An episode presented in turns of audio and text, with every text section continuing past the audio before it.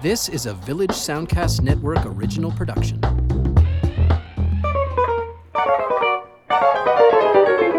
Welcome to Lens Me Your Ears, the film podcast where we see something new in cinemas, usually, and connect and compare that film to older films by the same filmmaker or in the same genre.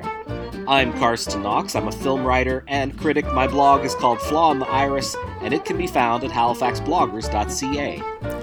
And my name is Stephen Cooke, and I'm an arts reporter here in Halifax, still employed with the Chronicle Herald. Today, we are speaking remotely from each other at this time of pandemic, and we are about to launch into our 98th episode of Lens Me Your Ears, and we are thinking about escape and movies about escape. And uh, yeah, we're going to spend the next hour just roaming through the hinterlands of movies that will take us out of our isolation.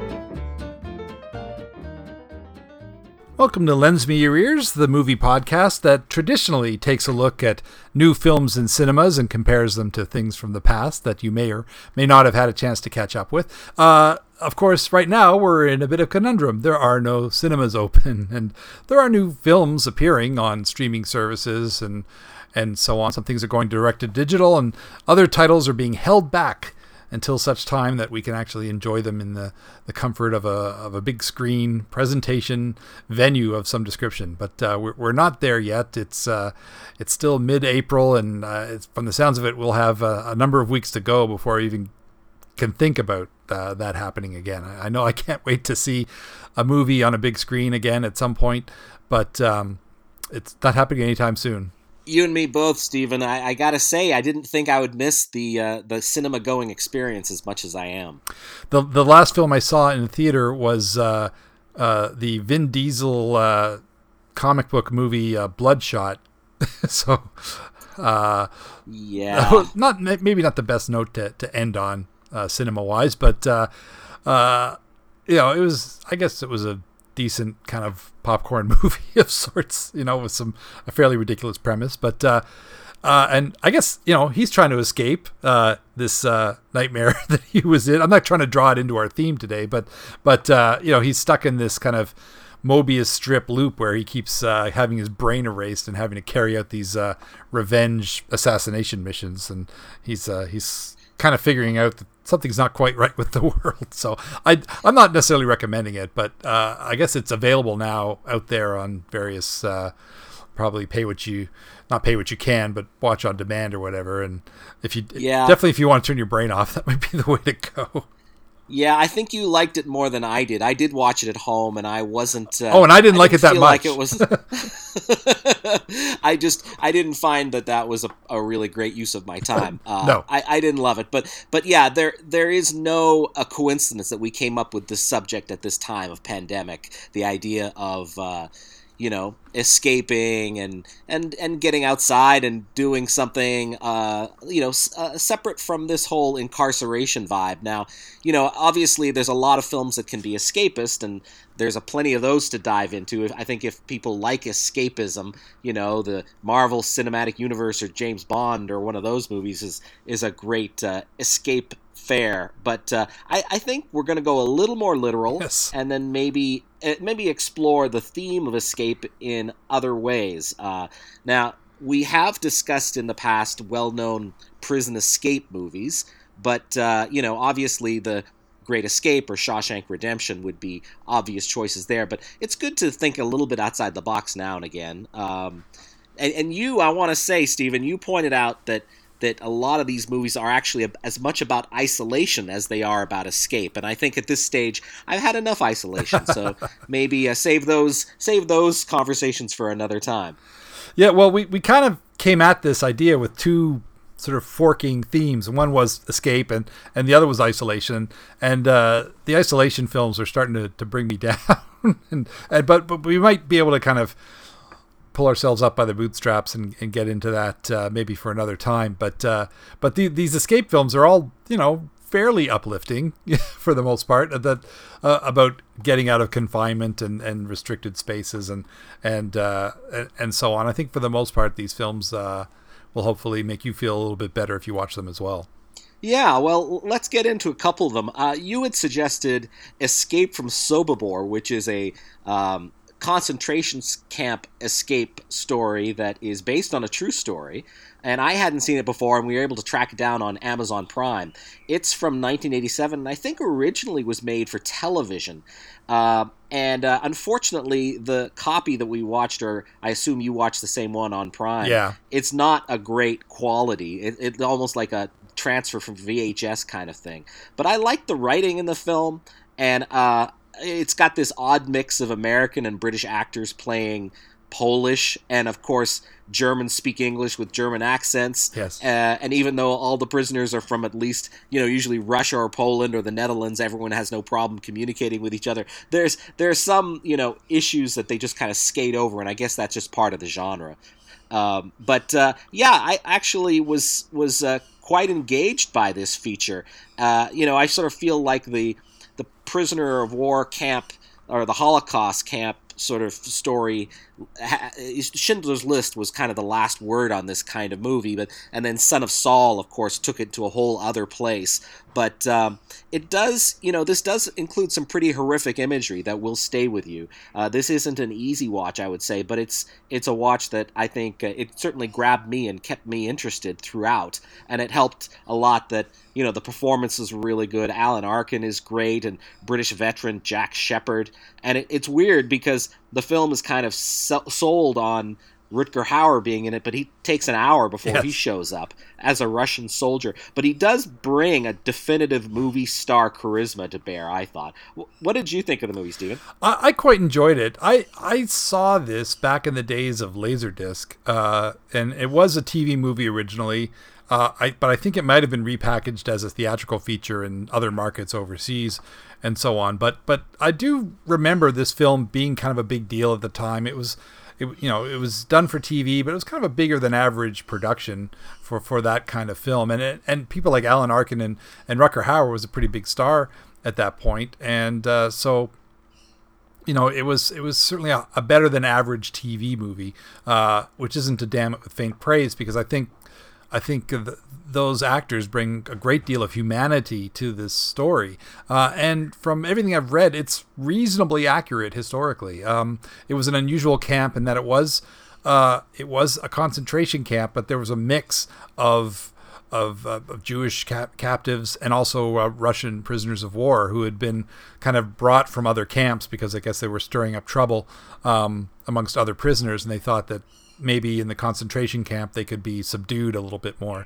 which of course proved not to be the case. You know, it was the as as we know from the Great Escape, what is it? It's the duty of a prisoner of war to attempt escape, and and Yes, that's right. being, being Russians, I guess they were a lot more hardcore about it than than maybe some of the other Allied prisoners. So uh, it's that interesting kind of contrast between the prisoners of war and uh, and the concentration camp prisoners who are, you know, of course, as we know, are treated as less than human by the uh, by the Germans, and and how these two sides, these two very different sides, come together to kind of take on their their oppressors in the camp, and it's it's, it's a true story. It's it's pretty much the only incident like it uh, during the Second World War, and uh, of course, uh, as we'll see, it it it was uh, revived for a more recent film.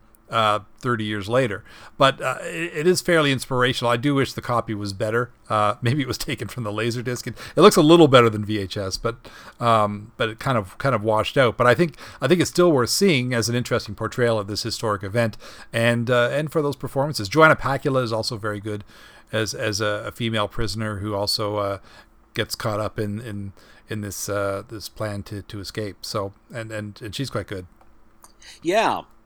Yeah, no, I agree. I, I, really I I found myself emotionally engaged throughout, but I, I found it really there's a sort of payoff going on here.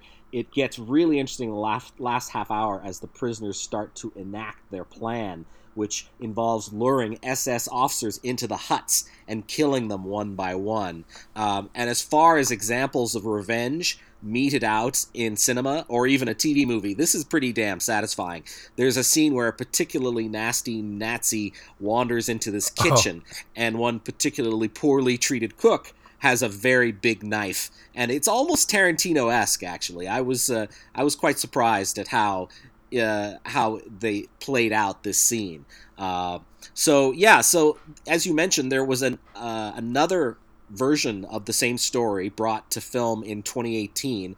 It's also on Amazon Prime called Sobibor, and uh, it's a Rush. It's an international co-pro with Russian, German, Lithuanian, and Polish money. And uh, I uh, anyway, you got to watch this one. I have not. But uh, Stephen, what did you make of this uh, this other version of the same story?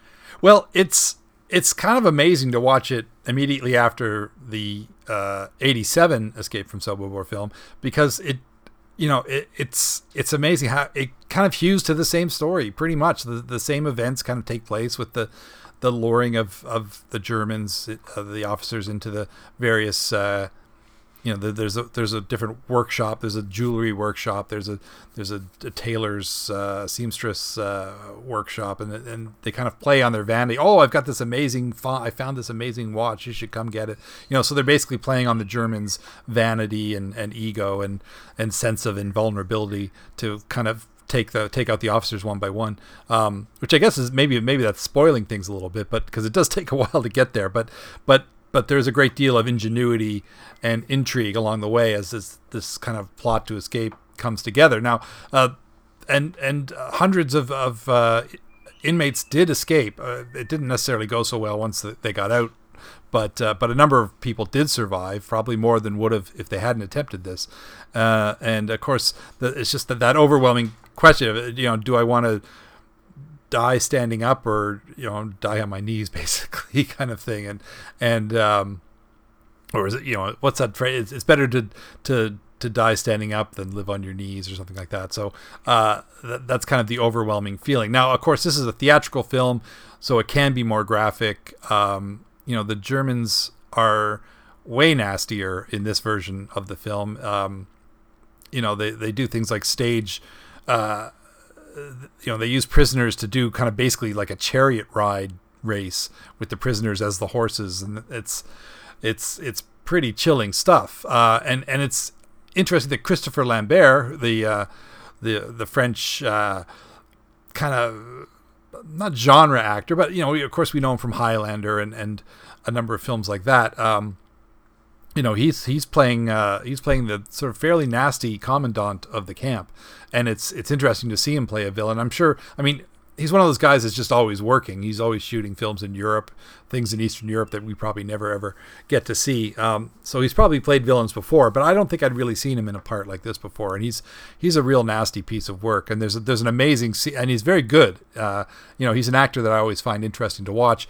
And uh, you know, here he recounts a memory of once he, he once uh, you know he once dated a, a, Jewish girl and he wanted to marry her and his his anti-Semitic father strictly forbade it. And you know in the end she moved away and got to the states. And and uh, but so he, he has this conflict where he once you know he once loved a Jewish woman but at the same time you know there's this kind of self-loathing and and uh, you know this ingrained racism in him as well. So it's it's a pretty interesting portrayal and a pretty multi-layered character. Now, like I say, the the violence in this one is a lot more graphic. There's there's one scene where somebody gets attacked, you know, attacked with an axe that you're not going to forget anytime soon. But but uh, again. The, parallels, uh, the, the stories develop in pretty much the same way. If I if I have a comparison, uh, the maybe the uh, it, it, it goes for this kind of grim reality, which is of course the nature of the beast with a story like this.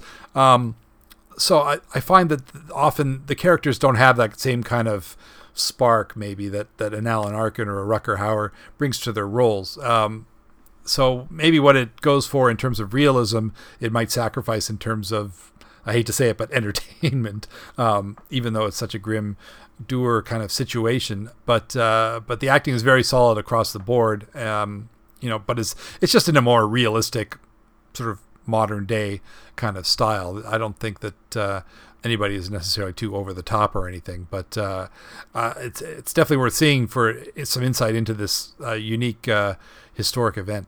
Mm. Uh, now, we also had a look at Empire of the Sun, also from the 1980s. This is the Steven Spielberg film, and it's the sort of full Spielberg approach to the semi autobiographical novel by J.G. Ballard, with the young Christian Bale as Jim, a, a toffee nosed, pretty irritating kid. I found Yes, uh, living yes. with his uh, wealthy parents in 1940 Shanghai when the Japanese roll in and take over the city, and Jim is separated from his parents and has to make do in the city turned upside down. And then the film jumps a few years into the future with Jim in a prisoner of war camp with a bunch of Brits, including Miranda Richardson and Nigel Havers, and Americans. Uh, uh, Joey Pantoliano and Ben Stiller, and the very dangerous John Malkovich, which actually kind of reminds me of another prisoner of war film we talked about, uh, Oh, King yes. Rat, with uh, Malkovich's Basie basically able to live in more comfort as a result of his being a fast talking shyster, and the cultural gap between the Brits and Americans, and what these circumstances make people do in order to survive. And Jim admires the Japanese kamikaze pilots who fly from a nearby, and there's a little bit of Alec Guinness's Colonel Nicholson from the Bridge of the River Kwai in him, I think. Um, but you know, it's mostly told in an oddly sweet way through Jim's eyes, and Christian Bale shows the kind of raw talent that he's capitalized on as an adult. Um, you know, uh, I I liked seeing this again, but it is a little bit of a strange mix of material and filmmaker. Spielberg's sentimental instincts, you know, especially in the 1980s with John Williams on board on the score and the big budget widescreen spectacle. It's an odd mix with the story of starving, desperate people surrounded by war and ridden with disease. But you know, I guess the same argument could be levied against something like The Great Escape. Uh, I yeah, I mean it's it's really you know Spielberg I think was tired of doing just those entertainments and wanted to really push himself as an artist, you know, as he did with The Color Purple and later films like I mentioned, uh, uh, Schindler's List. So uh, yeah, I mean I think I think it can, can be counted amongst his uh, his quality films. He uh, he certainly uh, you know I think I think there's a lot to be a lot to recommend in, in Empire of the Sun. And uh, yeah, I, I think though I think Stephen you might have liked it even more than I did. I'm a huge fan of this film. I have to say, I, I, I, I don't know. I, I, I find, I find it interesting that he's, he's kind of working in a, in a slightly different form, I guess, uh, with this story. Um, you know, it was, it, as he was moving into more adult subject matter, I guess, following ET. Um, you know, I find th- this a really interesting step for him. I, I, I find that that the Spielbergian sentimentality is is somewhat tempered here. I mean, it's there. Um, I do the, the John Williams score is occasionally a bit intrusive um, at various spots in the film, and and I think that maybe even might date it more than some of the other stuff in the film. And it, uh, but but I, you know, I, I find that the fact that it's it's you know you got to keep remembering it's through a child's eyes, so that's going to soften the edges somewhat of the story anyway. And you know, Hope and Glory, John Boorman's uh, film, I guess based on his own recollections, is is the only other thing I can think of that kind of comes comes near it. But I do have a real fondness for this film and the variety of characters that kind of pass through it as uh, as Christian Bale's Jim goes from being you know a boy to, if not a man, a, you know a, a, a boy who's too old before his time, I guess, based on what he's experienced and seen in the in, in the camp. Um, you know, I wasn't uh, for some reason when I was rewatching it, I hadn't seen it in some time. I was expecting it to be darker than it was, uh, and it's it.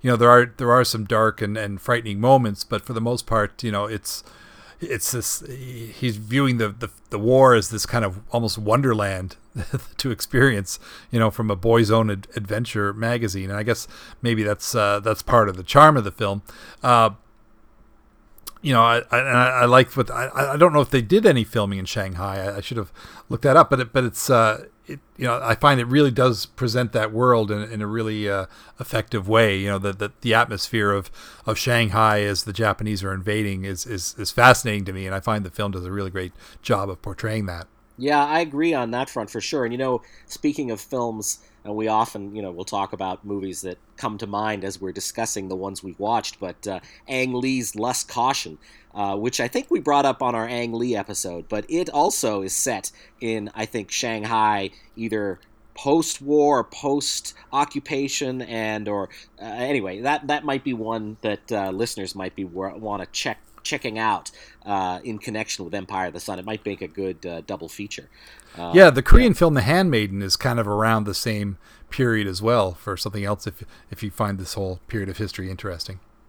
Yeah, for sure. Um, right. So now that we've touched on a few of these uh, prisoner of war escape movies, uh, maybe we should uh, pause for a second and uh, and go into I don't know maybe science fiction or something like that that uh, take us off into a whole other world of escape.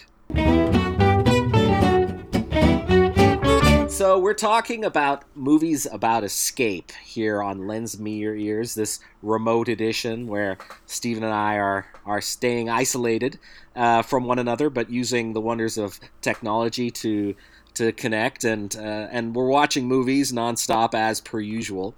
Uh, so yeah, we're talking about uh, a couple of science fiction pictures now that seem to definitely fit into our framework here, and uh, yeah, the uh, the earliest of the bunch is Logan's Run, which we have talked briefly in our dystopia films uh, section previously, but uh, our episode back, I think episode, I don't know, 39, 40, somewhere in there.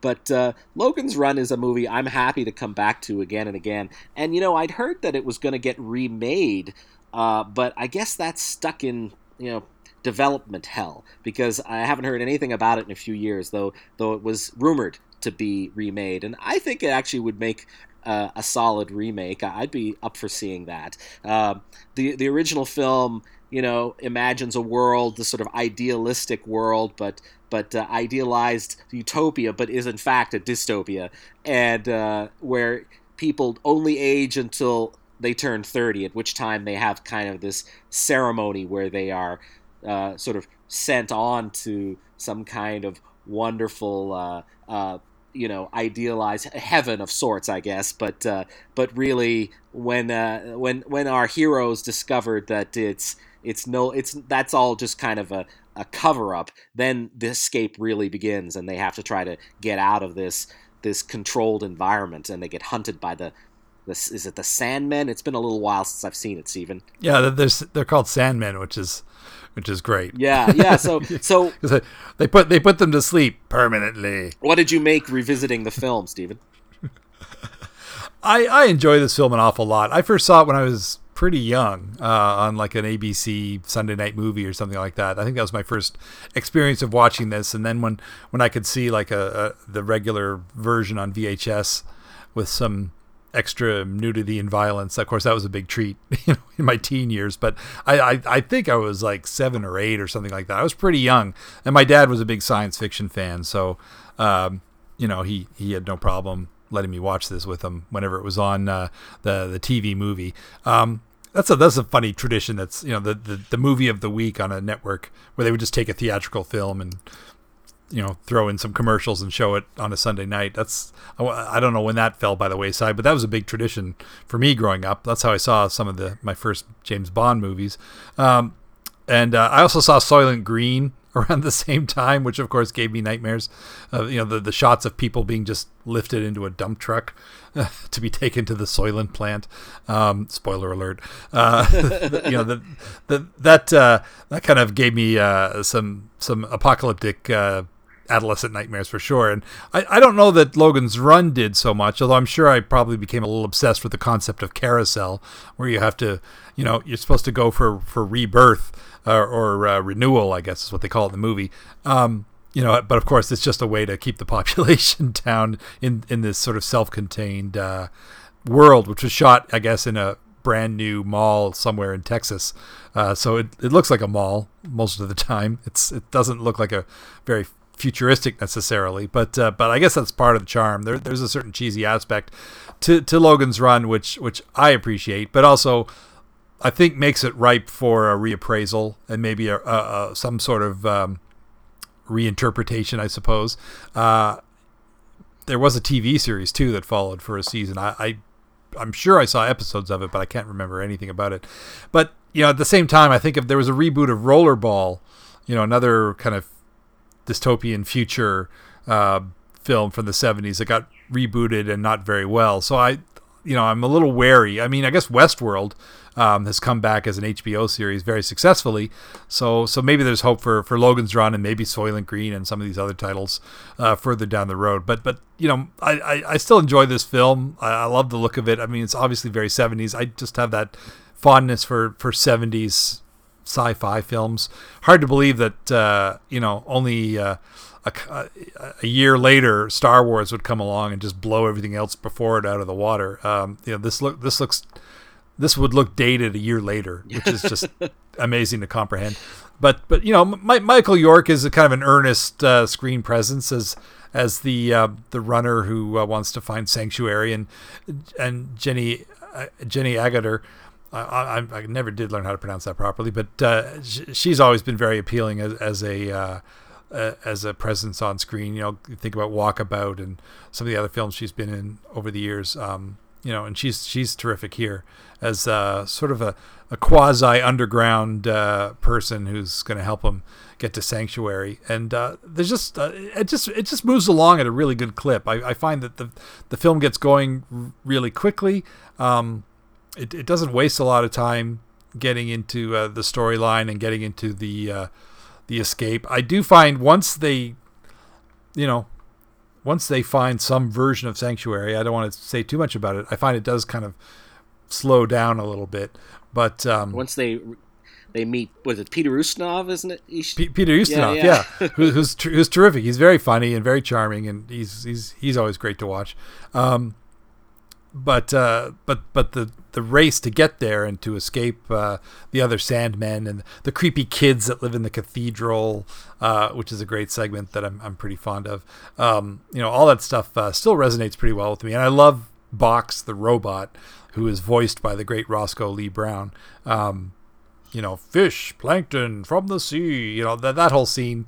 Uh, I mean, I, I loved it when I was a kid, and I still get a kick out of it, even though Box the robot is is a pretty cheesy looking robot. I've used that word a lot, but um, I do. Uh, you know that, that, that whole sequence. I think uh, I, I, get a kick out of when they, you know. Well, I, if I say anything more, it's it's gonna ruin the film for someone who hasn't seen it. But well, you know, it but, is, uh, it is more than a something 40, to look forward to when you. It's it's more than forty years old, Stephen. So you know you gotta take the roll the dice, I guess. Um, yeah, I guess so. But, uh, but you know, it's it's a film that you know definitely has a cult following. But I, I'm sure there's a lot of people who are still discovering this film in all of its wonders, you know, for its kind of cockeyed look at the future and, and some of the ideas which, you know, have, you know, the whole idea of, of, of getting rid of people when they turn 30 is just, you know, it, it, it's kind of appalling. I guess it's, I guess it was a novel to begin with, but you know, at the same time, I was thinking of like when, when the COVID thing first started happening and kids were referring to it as boomer remover and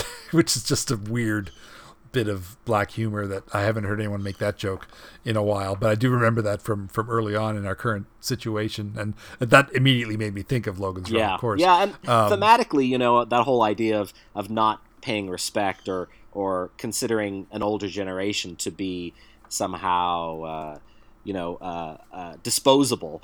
Uh, is really is a theme that gets revived in a in a film we watched as well.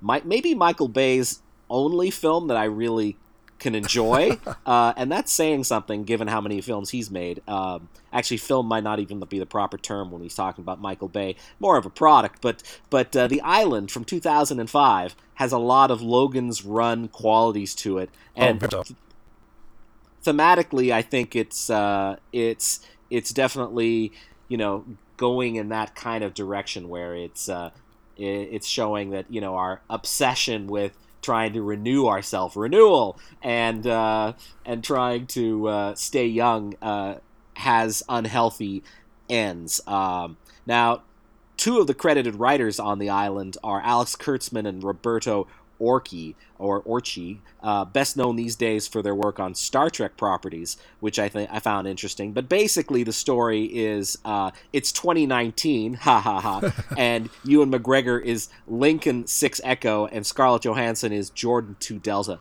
Both live in a very Logan Run, Logan's Run esque. THX 1138 kind of world where they're survivors of some global contamination uh, when people arrive, they can't really remember much about where they came from. But Lincoln is full of questions about why the things are the way they are and why there are so many rules and people can only eat certain things, but they can't get physically close to each other. It turns out that this facility has a secret, and I'm going to tell you what it is because the movie itself isn't too bothered about keeping the secret longer Yeah. than 15 minutes. Uh, these people are all clones with Sean Bean as the psychologist who refers to the residents of this place as products. Speaking of products, um, the clones provide fresh organs when their clients, their super wealthy clients, need them. Uh, and it's not long before Lincoln and Jordan are on the run through sort of industrial tunnels and ducts and elevators to get away from this facility and to be free. Uh, I uh, yeah, the visuals are totally over the top, Michael Bay style, completely oversaturated, over torqued, with lots of smoke and yellow and pretty much everything he could lift from every Tony Scott movie ever, um, except not nearly as coherent. the action sequences are huge, and there's a scene where McGregor and Johansson fall off the side of a building on a giant R, letter R. It's totally bonkers. Uh, and the last act is so noisy with chase sequences one after another with very little accompanying buildup in suspense or, you know, caring. But, uh, you know, there are a lot of decent roles, uh, supporting roles, I should say, for Steve Buscemi and Djimon Hounsou and Ethan Phillips.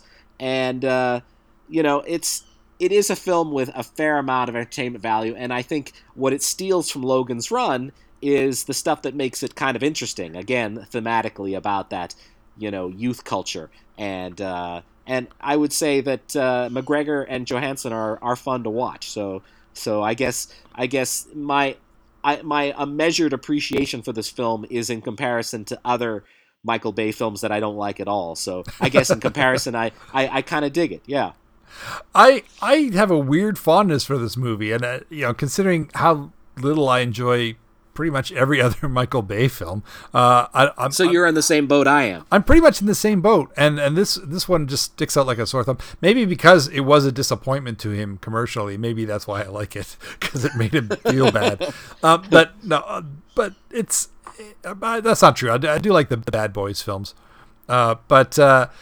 But but this film uh, maybe because of that similarity Logan's Run I mean I mean it, it's it's you're right. Many the, the two people on the run who don't know the truth about the outside world from this strange futuristic underground city that's that's all you know Logan's Run boilerplate right there. It was also uh, it was also um, very similar to a bad 70s TV movie called Parts the Clonus Horror which is probably best known as uh, later becoming an episode of MST3K, Mystery Science Theater 3000. And in fact, uh, at some point, um, maybe when the film was released, the uh, the original uh, director of Parts the Clonus Horror uh, sued, uh, I think it was U- Universal Pictures, um, for or DreamWorks rather, I guess. For, for, for plagiarism, for basically stealing the story of Parts of the Clonus Horror, which is about the same thing, where a bunch of people are are very naive young people who are live in this colony. Then it turns out they're actually clones that are being kept so you know wealthy people can you know, harvest the organs of their clones if need be, kind of thing. Their insurance, as it were. And uh, I guess there was a lawsuit with a, a hundred different points of similarity that uh, wound up. Uh, in a seven-figure settlement for the director and writer of Parts of the Clonus Horror. So, um, but but of course, the island uh, production-wise, it's so above, far above and beyond the the film that it supposedly ripped off. Um, even though there's also another, there's actually a science fiction novel called uh, I don't know if it's called Spare Parts or Spares or or something like that, and it's also got the same story. So you know, may, you know, it's there's nothing new under the sun, I guess. But uh, but this is, I mean, I, again, this this film has this locomotive propulsion to it, as per you know the laws of Michael Bay. But I think maybe because it isn't a franchise, it's not tied to a, commercial property like Transformers. Uh, you know, and, and I can't exactly call it an original story, but a standalone story for Michael Bay is pretty unusual these days. So um, to see him apply that kind of uh, commercial, you know, TV commercial bred rigor to this story uh, without having all the baggage of a franchise or or whatever, I think is maybe makes it more appealing.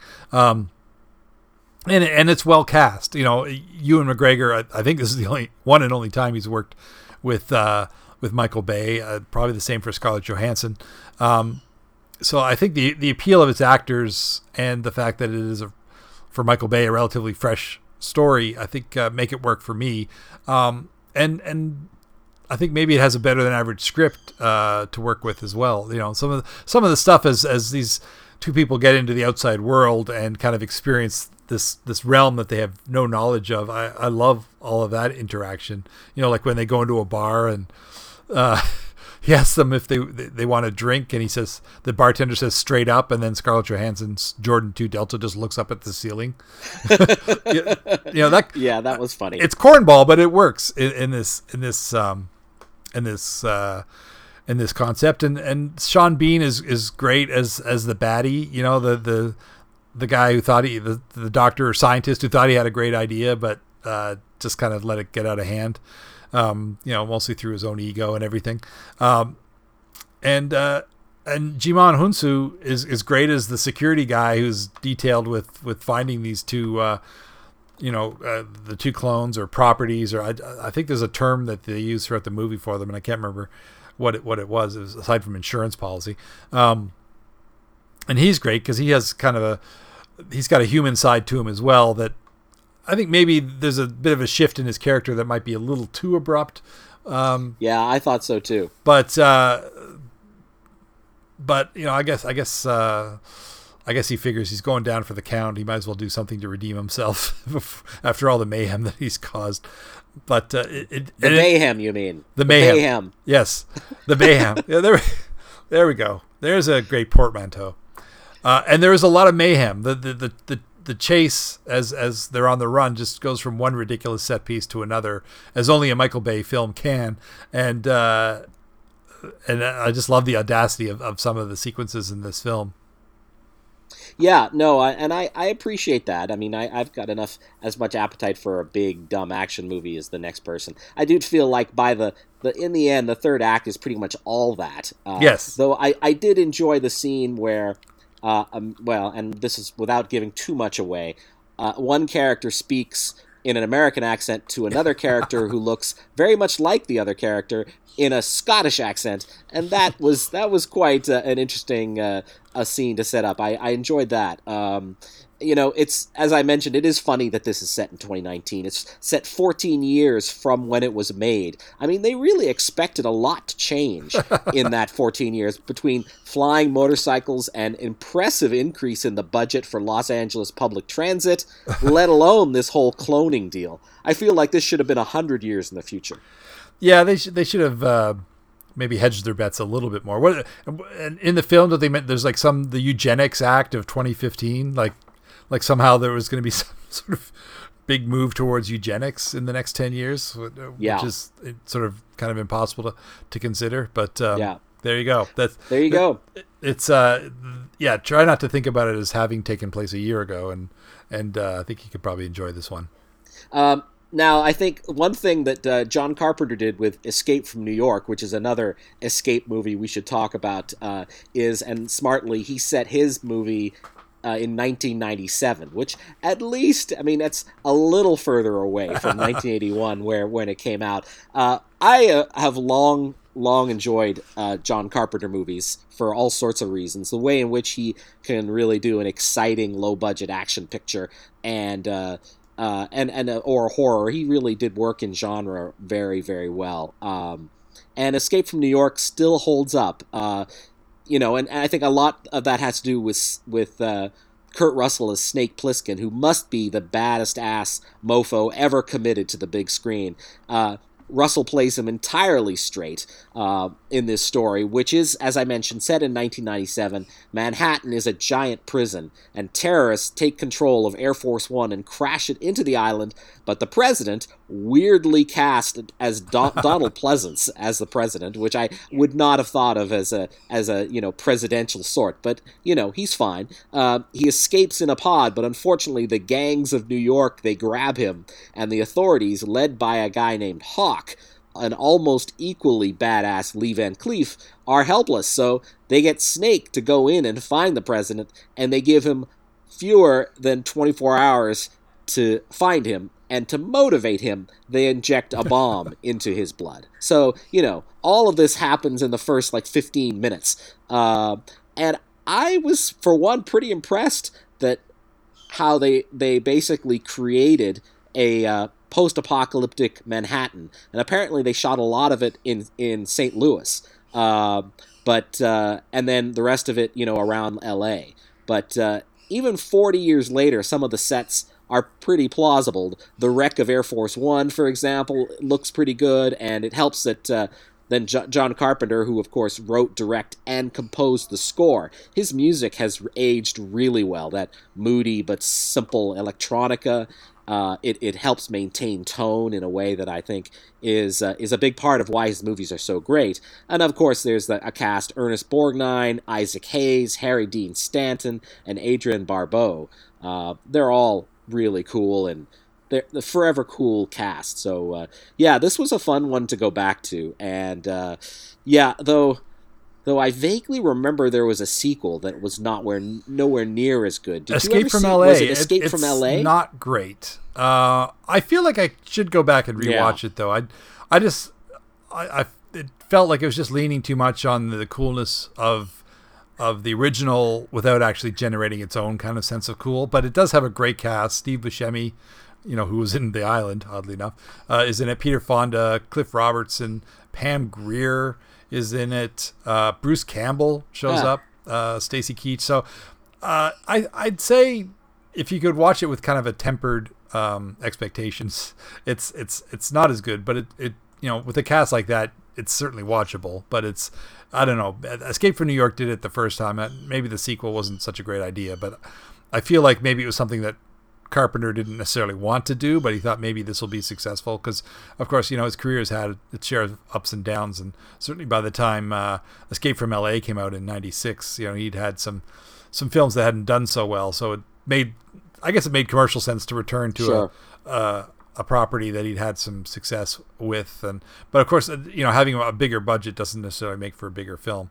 Uh, and I, I, I do love uh, Escape from New York, and you know, the fact that they somehow were able to t- turn St. Louis into kind of a post-apocalyptic New York City. Um, so also mention there's a couple of characters named Romero and Cronenberg, which I, I, I get, a, I get a kick out of. Um, uh-huh. uh, you know, the film I do want to watch is They Live from 88 you know just uh, you know uh, towards the end of the decade another kind of dystopian uh, film that uh, has that wasn't so successful at the time but i think maybe because of rowdy roddy piper being in it and, and, and just the concept of these aliens that you can see with special glasses and so on. You know it's, it's great for conspiracy theory nuts to, to, to watch and enjoy. Now, one other thing I want to say about Escape from New York is I really get a kick out of how Snake Plissken is a celebrity in Manhattan oh, yeah. amongst all the survivors. Although it's not really clear why. He's just such a badass. Everyone knows him, but everyone thought he was dead. And that's the thing, right? Every time he goes somewhere, he's like, Snake, you're Snake Plissken. I thought you were dead. Apparently, that was stolen from a John Wayne like movie from the 70s. One of those sort of lesser John Wayne films where everybody keeps saying, I thought you were dead. so, but it's a, it's a great joke. So why not, why not use it?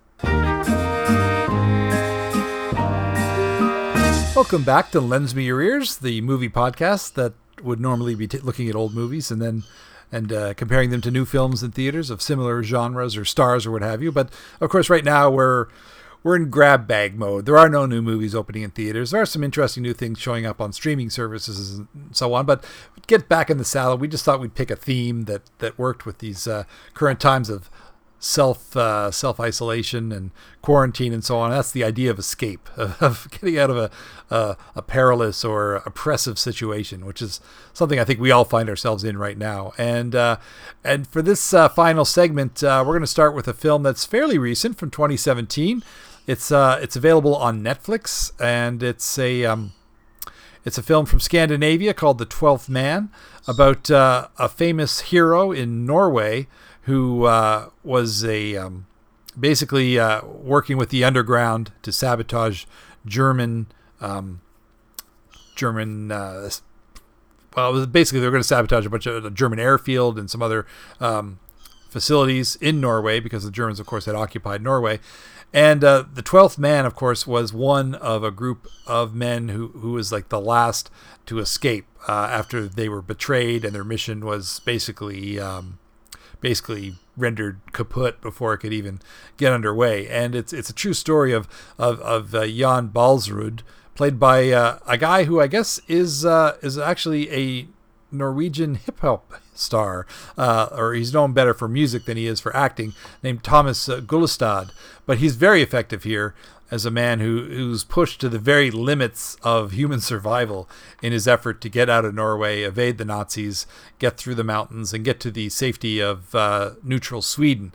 And it's it's really about uh, not only his courage and his abilities. Um, you know, in, in, his real life, he was a map maker. Map, map maker. He was a peaceful guy, and uh, so you know, being a war hero is not something that comes naturally to him.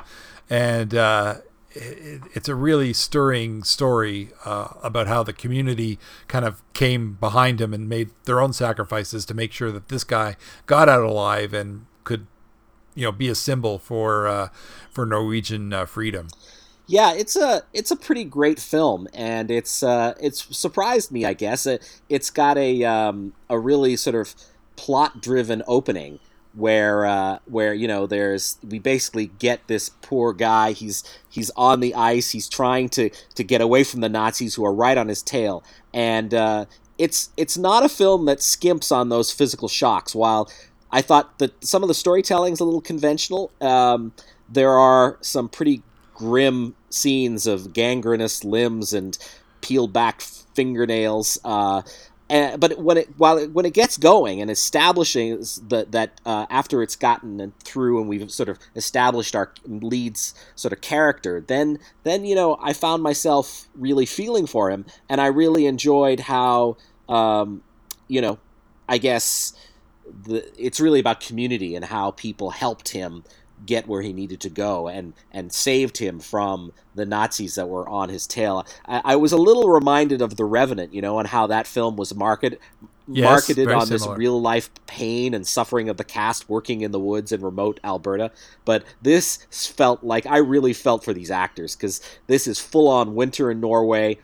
It's it's really snowing. This isn't any of your fake snow. This is real snow uh, and and stuff that really looks like um, you know, uh, blizzard conditions, wandering through knee-high snow, and uh, it's even. I mean, at one point there's a full-on reindeer herd they shoot in. I mean, this this really uses the exteriors and the mountainous regions of uh, of Norway really well. Um, yeah, and I, I, I felt quite also a little bit educated about you know this heroic figure in in uh, Norwegian uh, uh, history, and yeah, and, and I, I felt like the the feelings at the end it kind of reversed some of that emotional austerity that was going on in the early going. Um, and uh, you know, uh, who knew that Jonathan Rhys Meyers spoke German, or maybe he doesn't. Maybe he just learned he enough of enough of the lines to you know to play that part. But he was, uh, yeah, he was pretty impressive.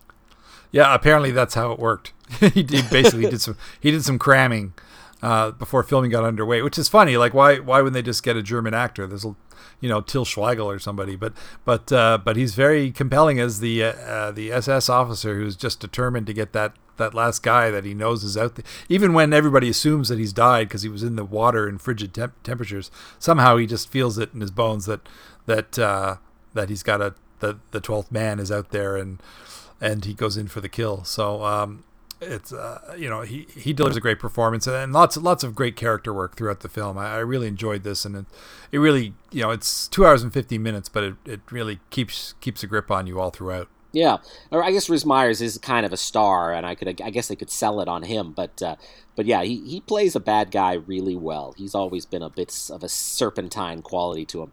Um, we should mention as well another film, uh, Neruda from 2016. This is the uh, this is a, a, film I've really liked since I watched it. I guess I geez, I don't know when I stumbled upon it. Shortly after it came out, I guess. But uh, but I know we we had it on at um, Carbon Arc, and it's the story of the Chilean statesman and poet Pablo Neruda in the late 1940s. He was he was communist and He, publicly criticized the Chilean government, which was fascist at the time, and it certainly didn't win him any fans amongst the people in power. So became persona non grata. And when he went on the run, he and his wife deftly avoided the police inve- investigator tasked to find him. And it's weird, it's a little odd because the investigator narrates the story and he's kind of a fan of Neruda the poet and Neruda the folk hero. Uh, it's a really playful film uh, with a gorgeous visual palette. And, uh, you know, it kind of explores the ups and downsides of celebrity and even the consideration of the mechanics of storytelling and myth. And I really enjoyed this film. It turns sort of a political biopic into a chase movie, and then kind of into a western by the end. And uh, yeah, I learned a lot about how Neruda was, you know, I guess in in the Chilean culture, how uh, what a celebrity he was, and how well regarded. Well, of course, we know his later life because uh, it was the acclaimed and, and beloved film Il Postino. Um, gives us um, uh, Pablo Neruda in exile in Italy and about the relationship he delivers with the, the, the postman who basically keeps him in touch with the uh, the outside world. So uh, that's probably where a lot of people heard about uh, Pablo Neruda to begin with was with that film, uh, if they didn't know his work as a as a poet. So it's interesting to see the earlier part of that story, you know, in a completely different well, different language and, uh, and a different uh, different style. I mean, uh, Il Postino was kind of a romantic um, comedy fable. This is uh, it's still got comedy in it, and but it's it's a, a much different approach, and uh, I, I quite enjoyed it. I, I thought. Um, you know, I, I, was a fan of the director's previous films like No and uh, and Jackie, his English language film about Jackie Onassis, um, and uh, I'm looking forward to uh, seeing more uh, Pablo Larraín films like um, The Club, which I've, I've found uh, I forget which streaming service has it, but I'm gonna give that a shot at some point in the near future. And Tony Manero, um, his earlier film about a, a guy in Chile who's uh, obsessed with Saturday Night Fever and John Travolta's character. Um, that's available on uh, where did I find that one on Tubi, I think, which is a kind of interesting, you know, freebie uh, streaming service on Roku and other platforms. So that's worth checking out. But obviously, he's a much more accomplished filmmaker now, and, and this this film and, and the way it approaches the narrative and the the two men who have this really interesting relationship, even though they don't really actually meet. The the pursuer played uh, played by Gael Garcia Bernal and and uh, Luis uh, Gnecco as Pablo Neruda. Uh, you know, just two fascinating actors who, you know, it's interesting how they fit. You know, they're both romantics, but in kind of different ways, and and uh, I just love that that duality of those two characters as as the chase kind of goes in circles and you know leads its uh, merry way across the country. Yeah, for sure. It's a it's a terrific film. Uh, now, before we wrap up here, and we are getting close to the end, uh, I wanted to give a quick shout out to Hunt for the Wilderpeople. That's uh, Taika Waititi's film.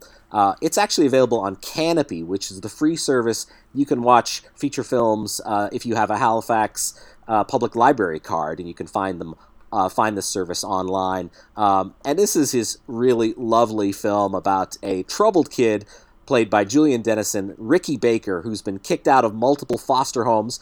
He lands in the hillside shack belonging to Bella and Hector.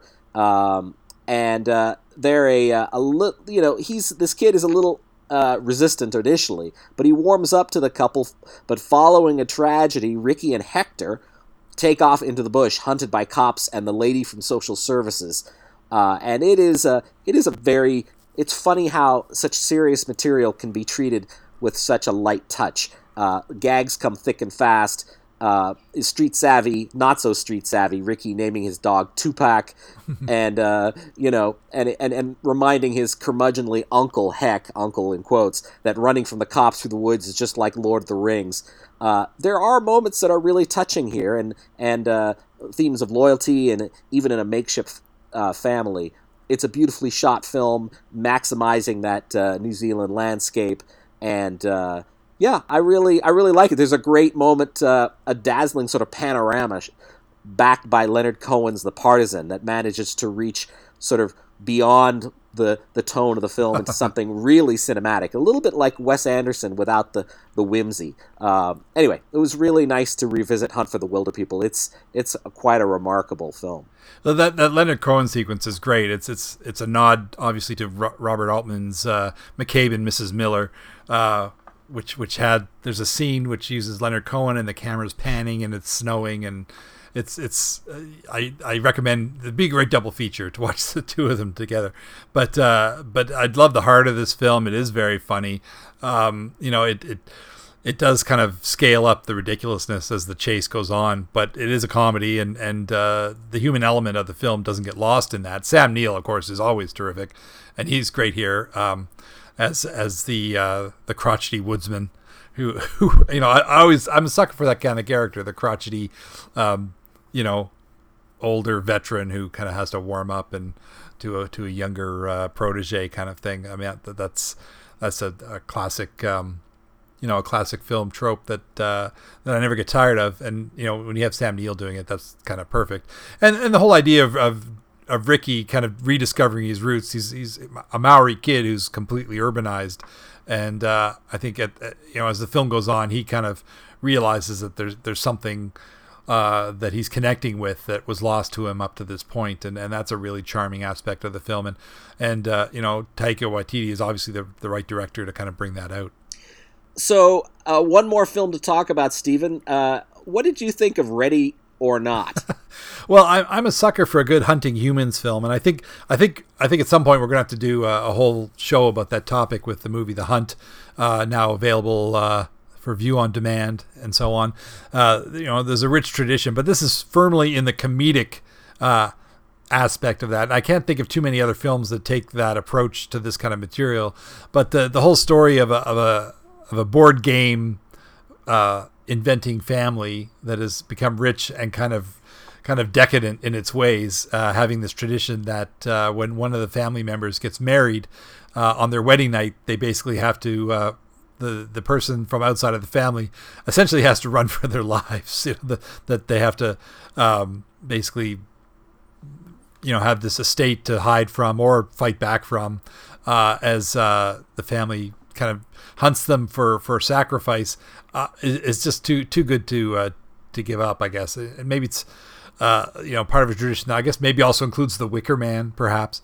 Um, uh, amongst other things. But but I thought this film was a lot of fun. It's it's it's beautifully made. It's got a, a fairly light tone. It's got a lot of familiar faces like Henry Czerny, who I hadn't seen in a long time, uh, Andie MacDowell uh, as as kind of the matriarch, and Kristian Bruun, an actor that I'm quite fond of. He's Canadian. He was on uh, Orphan Black. Uh, is probably one of his better known uh, roles as, as the husband of one of the clones there, and it, it just it just has a fun, up upbeat, fast-paced tone to it that, that I really enjoyed. Yeah, I would agree with you there. Henry Czerny and Andie MacDowell, really fun to see them. I think they're the ones who bring their experience as performers here, uh, really help it. And uh, it's I was I watched this on an airplane and I was so pleased that I did. I had a blast. I think uh, I might have kept my uh, fellow travelers awake as I was giggling along with this this pretty outrageous uh, action horror comedy. I don't even know what you want to call it, but uh, but uh, yeah, it's a real blast.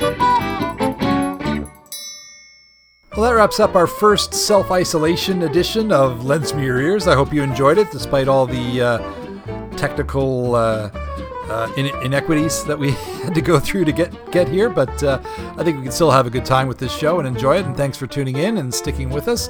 And uh, of course, as always, Thanks to the folks at CKDU and Village Sound for helping us put it together. I'm Stephen Cooke. I'm an arts writer here in Halifax, and you can find me on Twitter at ns underscore S C O O K E. And I'm Carsten Knox. I write about film. Uh, I'm also on Twitter uh, and named after my blog, Flaw in the Iris. And of course, you can connect with uh, Lens Me Your Ears via our Twitter account or our Facebook page. Either would be great. And uh, hopefully, we'll see you in two weeks with another episode. Stay safe and uh, stay separated. This was a Village Soundcast Network original production.